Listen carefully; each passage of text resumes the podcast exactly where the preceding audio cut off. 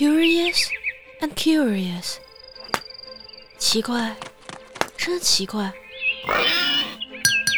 欢迎收听由小十七播讲《爱丽丝梦游奇境》中文版有声广播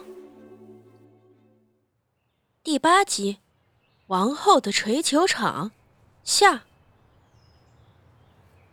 你过得怎么样啊？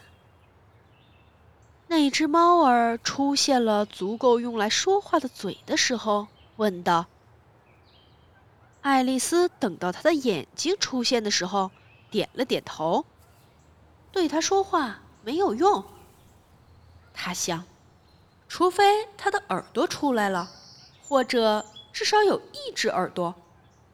她刚这样想，那边整个头就出现了。于是爱丽丝把她抱着的火烈鸟放了下来，开始报告这场追求游戏，心中觉得非常高兴，终于有个朋友听她说话了。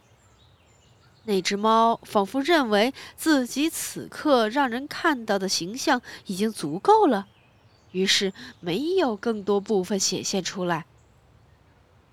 我觉得他们玩球完全不公平，爱丽丝用相当抱怨的声调开始说着。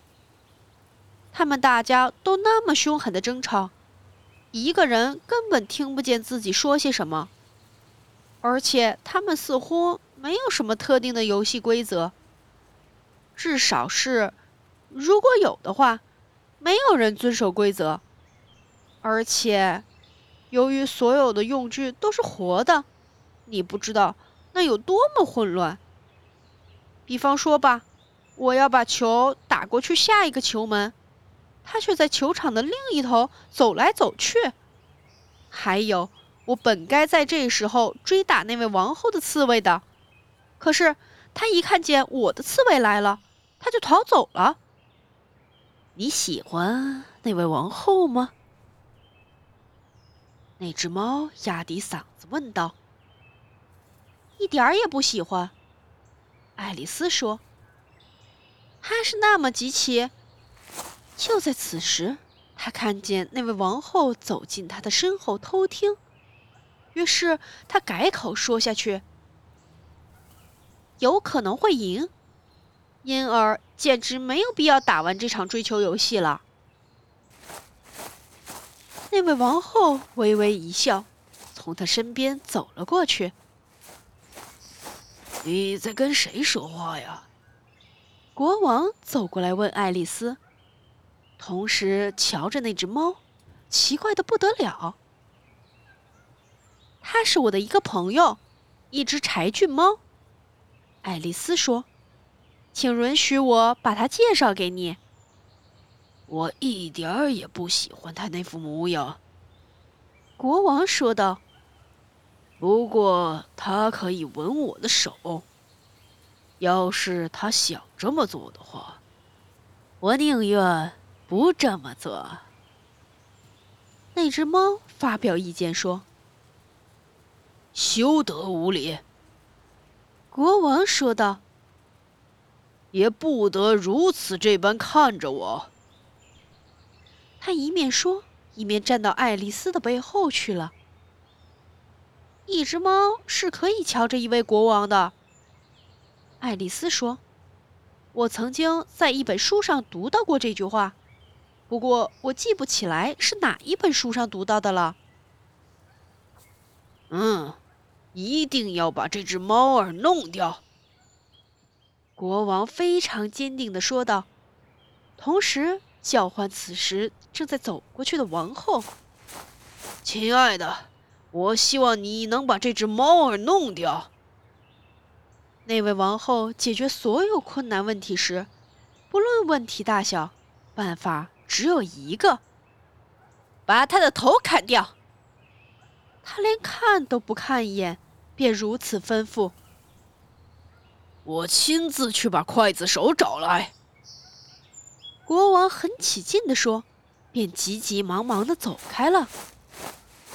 爱丽丝觉得，不妨也走回去看看追求游戏进行得怎么样了，因因为他听见王后在远处暴跳如雷的尖声喊叫。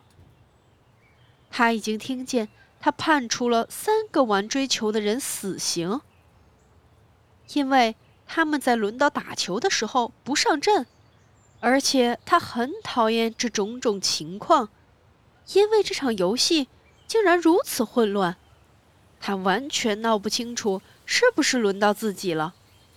于是他走开，去寻找自己的那只刺猬。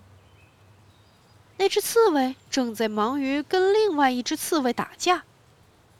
看来对于爱丽丝这一次是极好的机会，可以用其中一只刺猬去撞另外一只。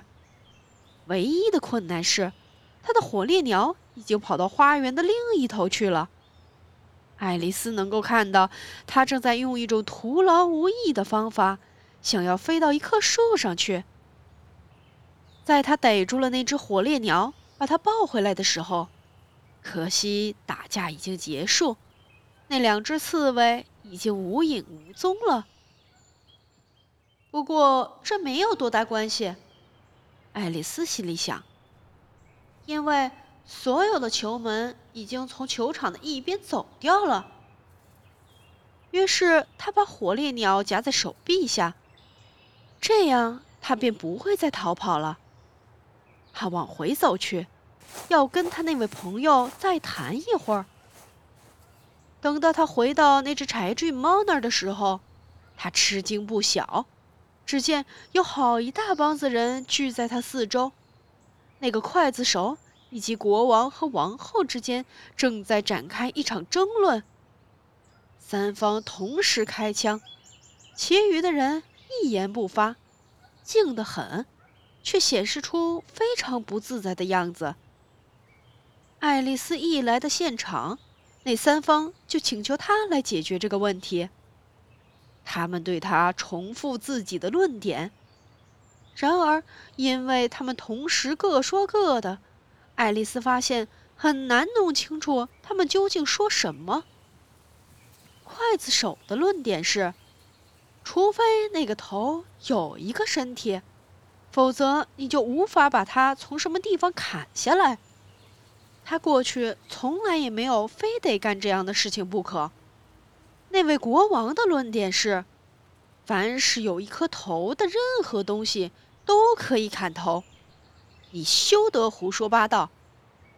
而那位王后的论点是，如果不立刻立时办好这件事情，她就要砍掉每一个人的头，一个不留。就是这最后一句话，使得整个人群显得那么神情严肃和惶惶不安。爱丽丝想不出别的话来说，只是说，那只猫是公爵夫人的，你们最好还是问问她该怎么办吧。她在牢房里，那位王后对刽子手说，把她带到这儿来。刽子手便健步如飞地跑掉了。就在他跑得不见人影的时候，那只猫的投影开始渐渐淡了下去，而在公爵夫人带回来的时候，猫头已经完完全全地消失不见了。